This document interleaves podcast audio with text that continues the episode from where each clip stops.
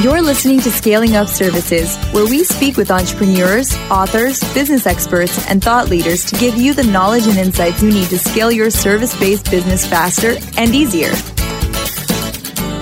And now, here is your host, business coach Bruce Eckfeldt. Are you a CEO looking to scale your company faster and easier? Check out Thrive Roundtable. Thrive combines a moderated peer group mastermind expert one on one coaching, access to proven growth tools, and a 24 7 support community. Created by Inc. award winning CEO and certified scaling up business coach Bruce Eckfeldt, Thrive will help you grow your business more quickly and with less drama. For details on the program, visit eckfeldt.com slash thrive. That's E-C-K F-E-L-D-T dot com slash thrive. Welcome, everyone. This is Scaling Up Services. I'm Bruce Eckfeldt. I'm your host. And our guest today is Mark Willis. He is a certified financial planner. He is also president of Lake Growth. Uh, we're going to talk to him a little bit about the work he does with businesses to help them figure out how to self-finance, how to basically be their own bank. In our prep, I like to saying, I look help help people fire their bankers and get off of uh, you know get off of external sources of cash so they can be more independent. They can can have better resources, they can have more control ultimately so that they can grow and scale more quickly, more strategically. I'm excited for this. Just for notes for guests, we're recording this uh, kind of mid April here, so we're in the thick of uh, the COVID 19 pandemic. Obviously, a lot of crazy things going on in the world, a lot of volatile business situations. Many companies are struggling. Unfortunately, many companies are struggling around the cash side of it. So, we're certainly going to talk about things, but we want to really focus on how leaders can be in better control of their finances, have more choices, be more strategic with the work they do. I'm really excited about this. I think we always say scaling consumes cash. So cash is a huge part of being able to grow and scale your business. So I think this is going to be really helpful and really valuable. With that, Mark, welcome to the program. Thanks, Bruce. Thanks for having me on. Yeah, well, it's a pleasure having you here. So let's talk a little bit about your background and how you kind of got into the space, and then yeah, let's we'll talk about how you work with companies to help them figure out how to have more control over the finances, get more sort of self finance. Uh, but what's the backstory? Story? How did you get into this line of work? Well, it wasn't on purpose, that's for sure. It was by accident, kind of walking backwards into financial planning. I had gone through undergrad and then graduate school and a totally different career path and totally different focus and left college. The biggest lesson there were a lot of incredible things you learn in college, of course, but my wife and I left college with six figures of student loan debt yeah. in the midst of 2008's Great Recession. We didn't know it, it was called that at the time, but we left college in May of 2008 and tried to start our careers in the midst of that that last crisis. Yeah. And uh, little did I know that be a transformative experience in how we paid off the debt. And you know, we went from an employee mindset to a business owner mindset. Mm-hmm. In these last 10 plus years, we've had uh, an incredible upsurge in paying off our debt, of course, and our net worth at, as a whole. We've been able to find safety and predictability and security in the midst of this now 2020's global pandemic health crisis and financial crisis because they are one and the same. And you know, that's the short story, but man, it, it's an incredible journey people's uh, passions are sometimes found in the most unique places. Yeah. Uh, it wasn't it wasn't until we graduated from college that we really knew what we wanted to do with our lives. Yeah. And so, how did um, I mean? Give us a little bit of the the lessons learned. I mean, I, I know that every every challenge you know has has a has a lesson buried in it. What were some of the things your real takeaways from having to go through that in 2008 and, and the financial crisis then? What were the things that you you took away in terms of how you approach finances, how you approach business, your thinking about the economy? Well, yeah, it was a one big lesson after the other. If you remember those days, I remember we moved to Chicago with no job, no plan to pay off the debt, no budget really, and this massive student loan payment that felt like a mortgage. And yeah, we just had had to get scrappy. And that's really what, honestly, Bruce, what got me focused on money yeah. was our own lack of a plan. And my first you know sort of taste of it all was traditional average mainstream financial investment advice stocks, bonds, mutual funds. So we jumped in, and I uh, worked with on a part-time basis. Worked with a an accountant during the financial meltdown, and I overheard some of her phone calls as she would talk to some of her clients. Uh, some of them in their early to mid 60s, calling those clients. I mostly did tax prep for her, getting some documents and everything ready for the tax side of things, but mm-hmm. her investment side was just getting vaporized. And I, I saw the stress. I heard it in her voice. I heard the client calls saw the frustrations when she would have to say to folks, I'm sorry, Mr. Client, but hey, I know you're 62 years old, but you can't retire like we thought you could. That was a big wake up call. It was almost like as a financial planner being dropped into the front lines of a war. And I didn't know whose side I was on anymore because I, I really thought I was supposed to be promoting stock market investing. And then watching every house of cards come tumbling down, it really brought me to the brink of should I even be in this space as a in, in personal financial planning. Thank goodness I kind of pressed through it, found other strategies for my own personal financial plan as well as those of our clients. And that's what ultimately helped my wife and I set up this firm, Lake Growth Financial Services, where we work with clients all, all over the country to look at not so average ways of meeting their goals without taking a bunch of unnecessary risks. Yeah. Well, so let's start with the average ways.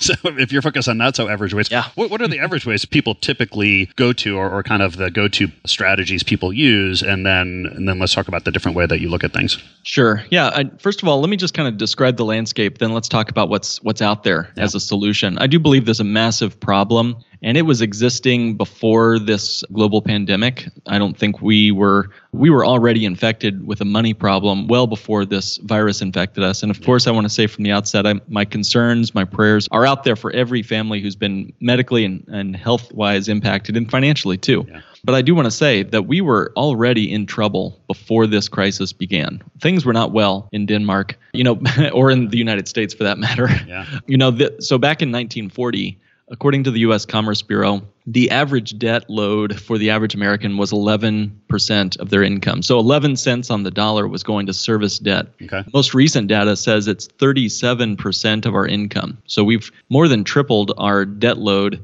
and our savings in 1940 was almost 30% almost 30%, 30 cents on the dollar was being saved. Can you imagine? Now we're at less than 5% right before this financial crisis hit. And wouldn't you believe that that's probably gotten a lot worse since we've all lost our jobs oh, and everything else is yeah. going on, right? So that's a flip flop. We went from a saving nation to a debtor nation in just one or two generations there. Yep. And I would say part of the reason for that is we've all been trying to keep up with an increasing standard of living. Mm-hmm. Our inflation rate has really just gobbled up the value of our dollar. And so, honestly, what I hear most people say, Bruce, when they sit down with us is, Hey, Mark, I really just, I, I can't save. I can't save anymore. I got, I got too many bills. I got kids that need to go to school, yep. the price of milk and whatever. So, you know, I can't save as much. So I'm going to have to risk more and hope that my rate of return will be higher. Yeah, and that's future. The future value of money will be better like I'm better off mm-hmm. putting it on taking the debt because it's going to be easier to service the debt in the future. You bet. It's unfortunately a, a problem. I mean, this is where the creation of average financial planning has come about. You know, 401ks, IRAs. 401k isn't even old enough to retire yet. That's how young that 401k product is. It's yeah. not even old enough to retire yet. Yeah. And you know, day trading, 529 plans, 403bs, mutual funds, stocks, they all have come as a result of that that move from being a saving nation to a speculating and indebted nation. So, some thoughts that come to my mind are if I have a, a bucket of money, let's say I, I can save 30% of my money in a, in a tin can. Mm-hmm. All right. So, I've got 30% of my money earning 0% rate of return. Mm-hmm. So, let's put it to a, a, dollar amount. So, I've got 100 bucks. I can save $30. I put it in a tin can in my backyard. And let's say my buddy down the street can only save 5% or $5, but he's going to double his money in, in the stock market every single year forever. Now, that's pretty unlikely, but let's just use that for an example. Okay. What is double $5? 5 times 2 is $10. Whereas if I can save a volume of money greater than him, I'm going to beat him every time. You know, 0% earning on $30 is better than doubling my money on $5 every year. You know, 5 times 2 is 10, 30 times no return is still $30. Uh, so it's not about the rate, it's about the volume that really counts here. Mm-hmm. Think of it this way you know, if we get a vaccine uh, for this virus, it's not going to matter how fast that rate of injection goes into my arm. It's going to, what really saves a life is the volume, the correct amount of that injection. It's yeah. the volume, not the rate. Yeah. Uh, any thoughts on that? Yeah, well, I mean, I, I, I I get the you have to put a volume aside. I guess I, I mean the general logic I think most people have been taught is that you know compounding interest, right? It's like yeah, you know year mm, over year, yep. you know the doubling. You know if I put a piece of rice on the first square and two pieces of rice on the second square, and I fill up a chessboard, right? That that that is going to outpace that's going to outpace uh, a, a non-compounding sure. investment. So where, absolutely, like where where does that not actually become true in the real world in terms of the, the advantage yeah. of compounding investments. You're so right. And this is, again, part of the average way of thinking. And it was my own you know belief system too. And as a CFP, you're really kind of that's sort of hammered into you. Yeah, exactly. As a certified financial planner, compound returns, average rates of return. Let me walk through another thought experiment. And apologies to anyone. I guess no one's driving these days. uh, so right anyone who's yeah. So if you're driving, pull the car over. But for all the rest of us still stuck at home, Yeah. uh, try this little uh, thought exercise out. Dri- write down these numbers if you want to. Let's say Bruce that you start with a, a ten thousand bucks of investment, Mhm. and you give it to me. And this year I do so well for you, I double your money. All right, so now we've gone from ten thousand to twenty thousand bucks. Mhm.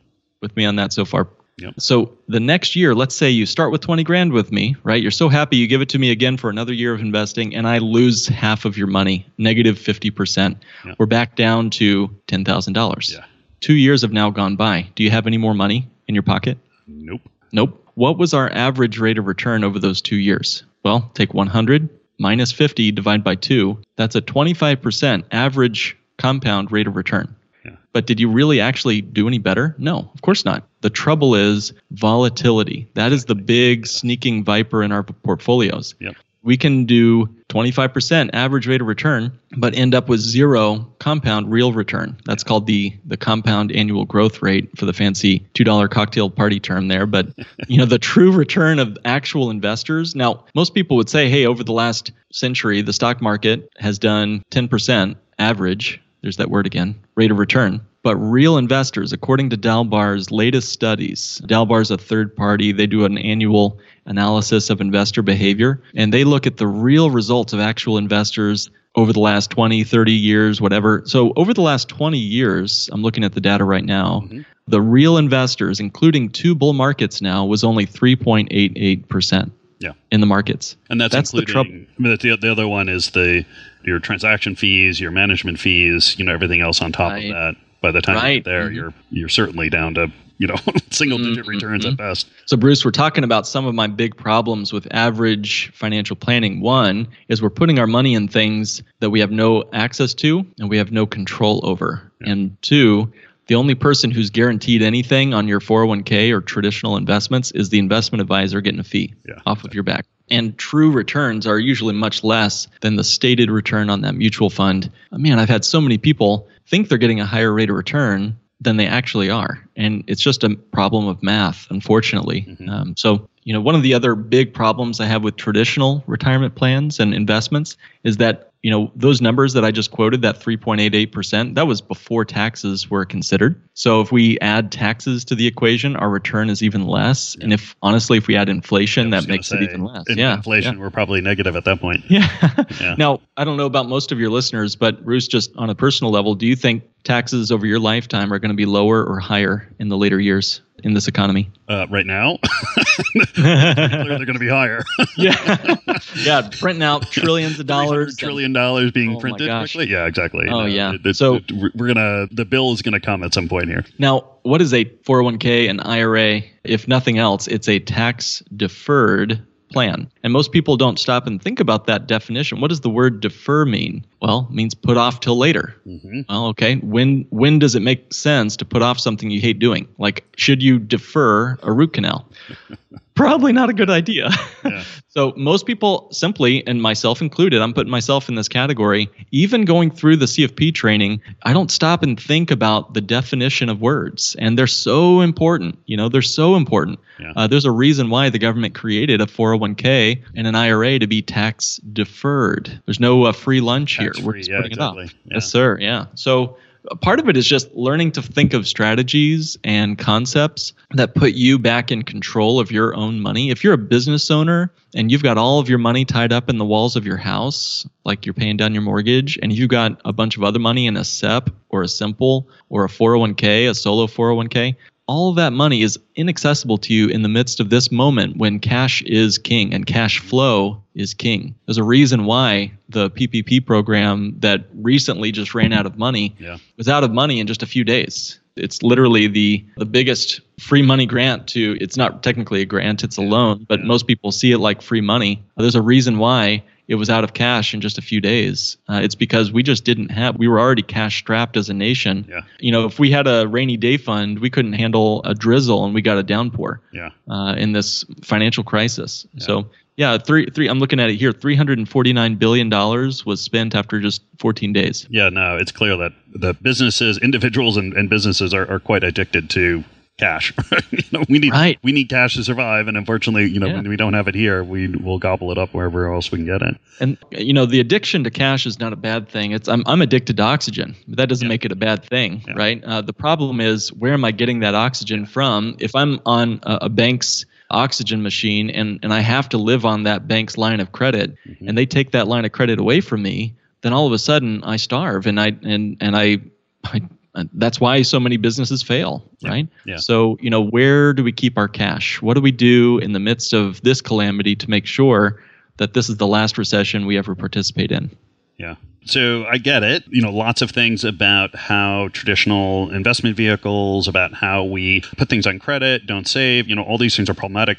But what's the option? Like, what's the mm-hmm. alternative? Yeah, that was my key question too. So let's talk through a particular strategy that we use at our firm. It's not all we do. We're we're a full financial firm and think through a comprehensive strategy for each client. But this has been especially helpful for a lot of our clients lately, especially in the midst of this crisis and especially for our business owners. So we'll get into that strategy, but let's talk concept for one more minute. Let's think about it from like a conceptual level. I like to start not with labels but with functions. You know what? Okay. My label is certified financial planner, but nobody cares what my label is. what they care about is what you can do for me, right? What you can do for me. Everyone's tuned in to the radio station WIIFM. What's in it for me? Yeah. So, what can a financial product do for me? What do you want your money to do for you? What's the function? If you had just a few bucks and you had to put those dollars somewhere, what characteristics or attributes would you want your money to have? Uh, because I I know it sounds so simple, but where you put your money, Bruce, makes it do different things. You know, a hedge fund is going to make your money act different than, say, a savings uh-huh. account. Yeah. Future value versus accessibility versus current leverage, Yeah. like all those Yeah. different hmm. different variables. And everyone's going to maybe have a different answer to each of those things you just listed there. I think that's those are all really good examples of what I'm describing. You know, where you put your money makes it do different things. So the key question to ask yourself before we get into strategy and tactics is what do you want your money to do for you? Do you want your money exposed to risk? Do you want your money to have a good predictable rate of return? Do you want penalties to access the money before 59 and a half years old? Do you want access to the cash for any reason, or do you want to have prohibited transactions on that money? Do you want that money to be protected from lawsuits, from creditors, from predators, mm-hmm. from lawsuit risk? Do you want to be able to leverage that cash for greater amounts of money in the future? Do you want to be able to transfer that money to your heirs? Do you want to be able to get that money out without taxes due upon distribution whenever that day comes, or even next Tuesday? Do you want taxes due on that money? So those are a list of questions I asked myself as I was thinking through my own financial approach to life. Mm-hmm. Anything else you'd add? You've you've already brought up a couple of really good ones there, Bruce. Anything else you'd want to see your money do for you or, or for your clients? Yeah, well, I think it's a pretty good list. Yeah, and you know, feel free to listen to that list again and answer those questions yourself before moving on, because it doesn't matter what I think or you think. What matters is what the client Yeah. thinks, uh, right? So, but here's what came to the bottom of all my sifting when I was looking at 450 different financial products, going through my own research as a CFP. I was trying to find something that would work for my business, something that would work for my clients. Before I started making recommendations, I wanted to get answers for myself. And after the financial crisis of 2008 and 9, I started really a journey looking at all these different financial products. And to say yes to all those questions, no, I didn't want risk. Yes, I wanted access to my cash. Yes, I wanted tax free access to the money. Yes, I wanted to be able to use it as leverage for lines of credit for my business, no matter what banks were doing. Mm-hmm. What came to the end was, strangely enough, of all things, Bruce, a high cash value, dividend paying whole life insurance policy. And that to me was wildly crazy because you know all I had ever been taught was stay away from whole life insurance. Yeah. You know, get into get into stock options, hedge funds, bond portfolios, complex dynastic trusts, anything but whole life insurance, raw lands, tax strategies, whatever, anything but whole life insurance, right?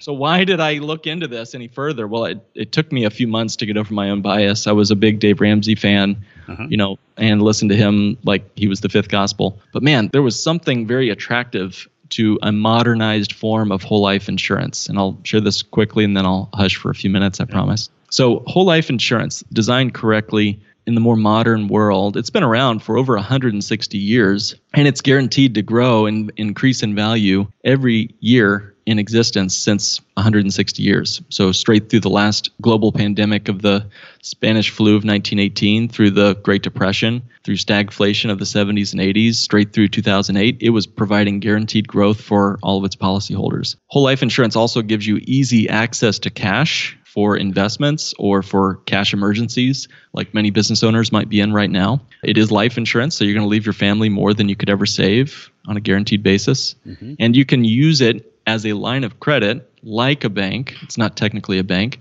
but you are able to become your own source of financing and break free and fire your banker and set up your own repayment schedules for your own business. So that to me spelled financial freedom. Now, this is very different than old fashioned whole life insurance, but any thoughts or feedback on any of that? Bruce? No, it's. not. I mean, the way you've set it up, it sounds like uh, you know, it gives you a lot of options and it provides a lot of kind of flexibility that we've talked about before in terms of the, the things you want to get out of your money. Um, mm. How what's the trade off? I guess what's what are the things yeah. that you have to you have to give up to be able to get that flexibility? Right. Yeah. So it's not for everybody. It is designed for massive cash accumulation. Old fashioned whole life insurance, Bruce, was especially riddled with expenses. Yeah. And would take a long time to break even. This is not that. Uh, it it is designed with about 70% of the expenses cut out. That would include the commissions, by the way, to the agent and also the insurance expenses. So you're getting cash in the first month, somewhere between eight and 40 times more cash with most of the numbers that we run for clients mm-hmm. because we're putting most of your money into an into a paid up additions rider. You don't have to remember all these vocabulary words, but the point is we design them different but but we still get to keep the value of what whole life lets us do. As I mentioned, guaranteed growth every year. The tax-free nature of life insurance under current tax law is that you can get access to both the principal and the gains mm-hmm. anytime you want with no taxes due, and you can borrow from the policy. And this is maybe the biggest one. Yeah. But you can borrow from this policy like a line of credit to yourself, and when you borrow against the policy's cash value, Bruce, it'll continue to grow as if you had not touched the money. So I'll say that again because that's kind of mind boggling. If I've got a hundred grand in cash value, mm-hmm. and let's say I borrowed out thirty thousand bucks yeah. to help my business out in the midst of these troubling times, the policy that year would pay me a full guaranteed interest and a dividend on the entire one hundred thousand dollars as if I had not touched the thirty grand. And I've got my 30 grand out there in the world, paying my payroll, yeah. helping buy equipment, investing in real estate, whatever it is. So because this is so different, we typically just refer to these policies as bank on yourself type whole life policies since they're so different. So, you know, you asked about trade off. There is no get rich overnight yeah.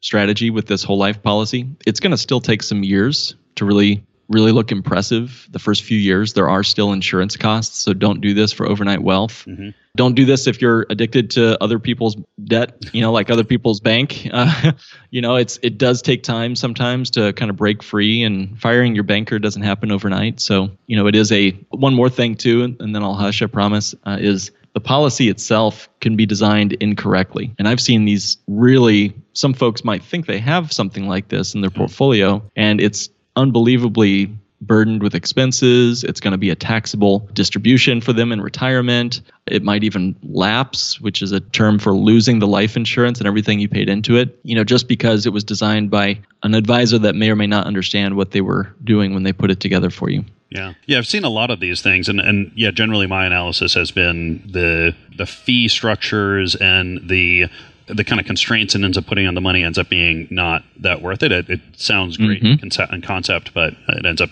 you know, when, when you really kind of look at it practically, it ends up not being as flexible as I originally kind of thought. And yeah, right. you, really dig into the fee structures and the cost structures. It's oh, big time, pretty unattractive. Um, I'd say I'd say Dave Ramsey's right about ninety five percent of whole life. I would stay away from. Yeah. So we refer to these as bank on yourself to categorically distinguish Got from it. what he's talking about on the radio. Whereas, you know, the fees and the expenses of life insurance most often are, you're right, it takes 20 plus years to break even. Yeah, exactly. Uh, these, the time time frame is always, you know, when you do the analysis, it's the time it takes to kind of build enough cash value to have it really function the way you hope it to function. Um, I mean, how, even in your bank on yourself strategies, what's the time period? Like how how many years do you need to kind of just put this aside and put money into it, and before it really has some facility for you from a banking point of view? Yeah, it's a smart question. I'll tell you a quick story to answer it. Uh, so there's a gentleman who's out on the West Coast who had a million dollar line of credit with the banks in the midst of the last recession. And in 2009, he got a phone call from his bank saying they were cutting his line of credit in half. Yeah, that always happens. Oh yeah, yeah. So what's that old quote by Mark Twain? A banker is a fellow who lends you his umbrella when the sun is shining, but wants it back as soon as it starts to rain. Yeah. So th- he was immediately impacted. His business needed that line of credit, using it all the time, regularly. So to have it cut in half, and then two weeks later, Bruce, they called him up, said they're cutting it in half again Yeah. quarter million and then finally they termed out the loan meaning they said give us all our money back mm-hmm. we were out of business with you give us all our money in five years so they were going to term out his loan over five years. Mm-hmm. He had five years to save his business. So what he did was he paid them he said i'm sick and tired of playing with banks. I'm going to be my own source of financing. And in five years even in the first year, he had cash values in his life insurance policy that exceeded $1 million. So he packed money into that policy and he had several hundred thousand in the first month, in the first year of his policy. Mm-hmm. And by year five, he had a full $1 million in his cash value. By the time the banks were through with him, he was through with the banks. And from here on, he's been his own line of credit to himself. Now, what if you or all of us had that kind of tenacity to say, I'm done with these banks? It's all about how much you pack into the policy. Yeah. Most people think I want to put as little into insurance premiums as I possibly can.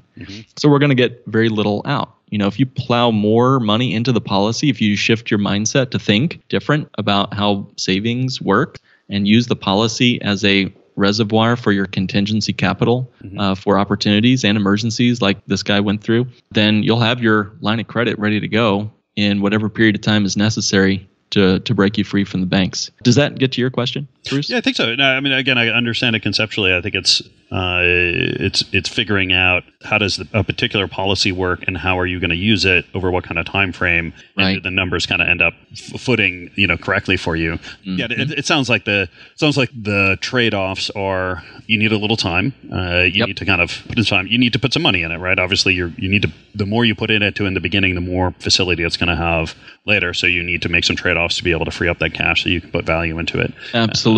Yeah. Don't do this for overnight wealth. This Yeah. is not an investment. This won't, you know, it's not meant to be a get rich overnight kind of strategy. It is a save it and set it aside and heck, use it in the first few months if you had to. I certainly have had clients do that. You do have cash value in the first month, but it's meant to be a long term financial strategy for sure, Bruce. Yeah. And what are the upper limits? I mean, if you've got a business who may be doing a couple million in revenue a year and you're hoping to get to, you know, tens, if not hundreds of millions of revenue, like where does this sort of cap out in terms of the ability to serve as an as a sort of essentially a banking vehicle for you and your business? What's the upside limit on this? Yeah, and you know, there's a lot of examples of this out there in the wild too. If you look at, if you just Google the words corporate owned life insurance or COLI as it's called, Uh-huh. I'm doing it right now. Corporate owned life insurance. There is hundreds of billions of dollars that corporations own of life insurance for their businesses, lines of credit, and to cover their own capital expenses and purchasing capital assets. There is no technically upper limit to what you could put into this policy except what your own insurable limits are. And what that means is, what is an underwriter at an insurance company willing to approve you for in terms of death benefit? So, my job and the job of our advisors here at our firm is to squeeze down that death benefit as hard as we can. That's where most of the expenses are anyway. Mm. And flood your premium, your hard earned savings premiums, into the cash value side of the policy. So, we're uh, raising up how much you can pack in and giving you more equity right away by squeezing down that death benefit that cuts our commissions. It also cuts the expenses out of the policy. So as far as upper limit goes, yeah, what you know, there is technically no limit except what maybe your revenues are for your business and multiplying that by certain factors at the insurance company. And they do all that math as you go through the application process to get this policy, whatever it is. Got it. So if I have a, a business that's doing 10 million in top line revenues, you know, and say it's dropping 10%, 15% of the bottom line, so I've got a million, million and a half in annual profits coming out, that's essentially what's going to be used to calculate the insurable maximum that they, you can write the policy against. Correct. Yeah, and I don't recommend folks put every penny into these policies. Certainly not. You want a diversified portfolio uh, that helps meet all of your objectives. But this is certainly a great alternative to cash allocations in your portfolio. Like think about the alternatives, right? Savings accounts. What is that? Oh, yeah. Money market accounts. What is Oh, that? please, you know. no. so you know we have got folks who are using their policies as a bond fund replacer and a cash allocation replacer in their portfolios. It's like a just another bucket for your capital Yeah. expenses and you know allocate accordingly. Is there anything about uh, if I have a say a partnership or investors in the company? How do you deal with the when the owner, the individual owner, is not necessarily the primary sole shareholder of the company, and and then also like if you go to sell the company, how does some of this stuff work? Like how do you does this change? Do, do you have to kind of unwind this stuff if you go to do an asset transfer or a, a sale of the company? Oh, that's a really smart question. Yeah, I'm I'm so glad to hear you asking exit questions because all of us will exit from everything in life eventually. we need that exit lane somehow. Yeah. So, how do we unravel this? There's a few really cool ways to do it, and I'll keep it brief for your listeners. One is you can use your own the policy that's tied to your life. Let's say you're the owner or part owner of this of this business. Mm-hmm. The business can use this as a bonus structure for you to own the policy personally. And so you're funding your own buyout essentially. And you've got a golden parachute you can walk away with or jump from the business from with with you know as much as several million, tens of millions of dollars in cash if you had it ready to go by retirement. Uh, so that's one option. Another option is you can let the business have that as an asset on their balance sheet, the cash value that is of the life insurance. Again, maybe it's a couple hundred thousand at that point. Maybe it's a couple ten of millions of dollars. That is an asset on the balance sheet of the business that makes you more sellable to whomever you might decide to sell your business to. In that case, even if you leave the business, retire on an island somewhere, and, and leave room for me on the beach, by the way, then your business has a line of credit tied to your life insurance that they can use. I, I say line of credit, but technically it's the cash value of the policy that uh-huh. they can use for their own purposes, even if you've long since gone and retired to a to that beautiful island. Got it. So the vehicle can kind of separate or can stay with the business even if you're going to leave. That's right. Yeah, interesting. Yeah, it's fascinating structure. I mean, I think everyone, you know, everyone right now is scrambling to figure out alternatives. I think everyone is feeling the pain of their um, the cash crunch, the credit crunch that we're in. You know, so I think everyone's kind of rethinking, rethinking how they're setting things up. And and while I'm sure a lot of people are in crisis and kind of figuring out how to get through the next couple of weeks, couple months, you know, hopefully, you know, towards the end of the year, as people kind of get their feet back under them, they'll start thinking, Right. about how do I want to do things differently? And and you know, every every crisis is an opportunity as well. So um, it's kind of figuring out what are you going to learn from this and, and what are you going to do differently. So this has been really helpful. I think it's a, a fascinating kind of look at really how how do we set up our businesses? How do we look at the whole idea of credit and the whole idea of lending and rethinking rethinking this from how can I be my own source of funding? You know, whether it's you know these vehicles or just how do I think about putting away money?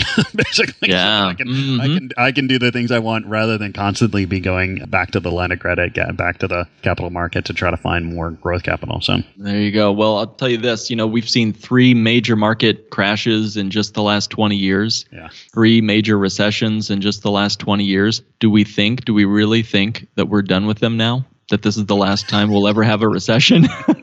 Probably not, right? yeah. Hopefully, it's hopefully it's the last pandemic that I have to go Yeah. through, but Yeah. certainly yeah, not. dear God, I hope so. Yeah, I, I'm with you on that. Now, Yeah. do you, do we want to participate in that next recession? Do you want to have happen to you next time what's happening to you right now? If not, let's make our own PPP program, right? Let's call it the I don't know personal protection policy, Yeah, right? yeah. Let's set up something that's going to protect you from ever participating in a recession ever again. In fact, if you're going to participate in a recession, be the buyer, be the bank, Yeah. uh, right? You know, if you've got a big pile of money and everyone else is scraping, you're going to find some deals Oh, next yeah, time around. Exactly. That's uh that's the hope.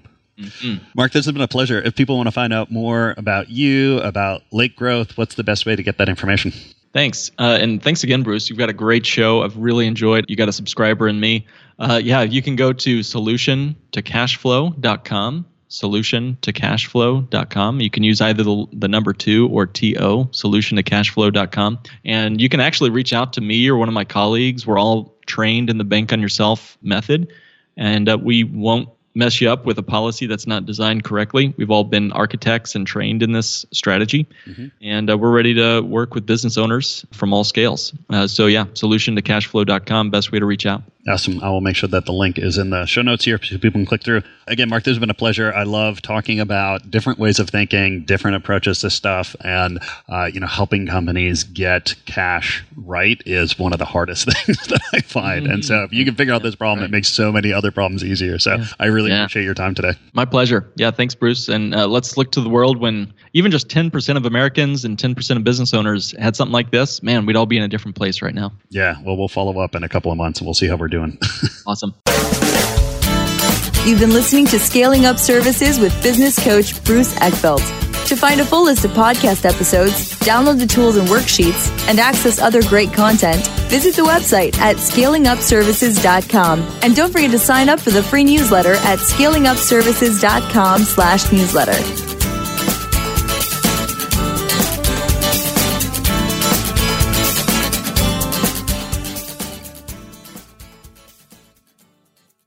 This podcast is a part of the C Suite Radio Network.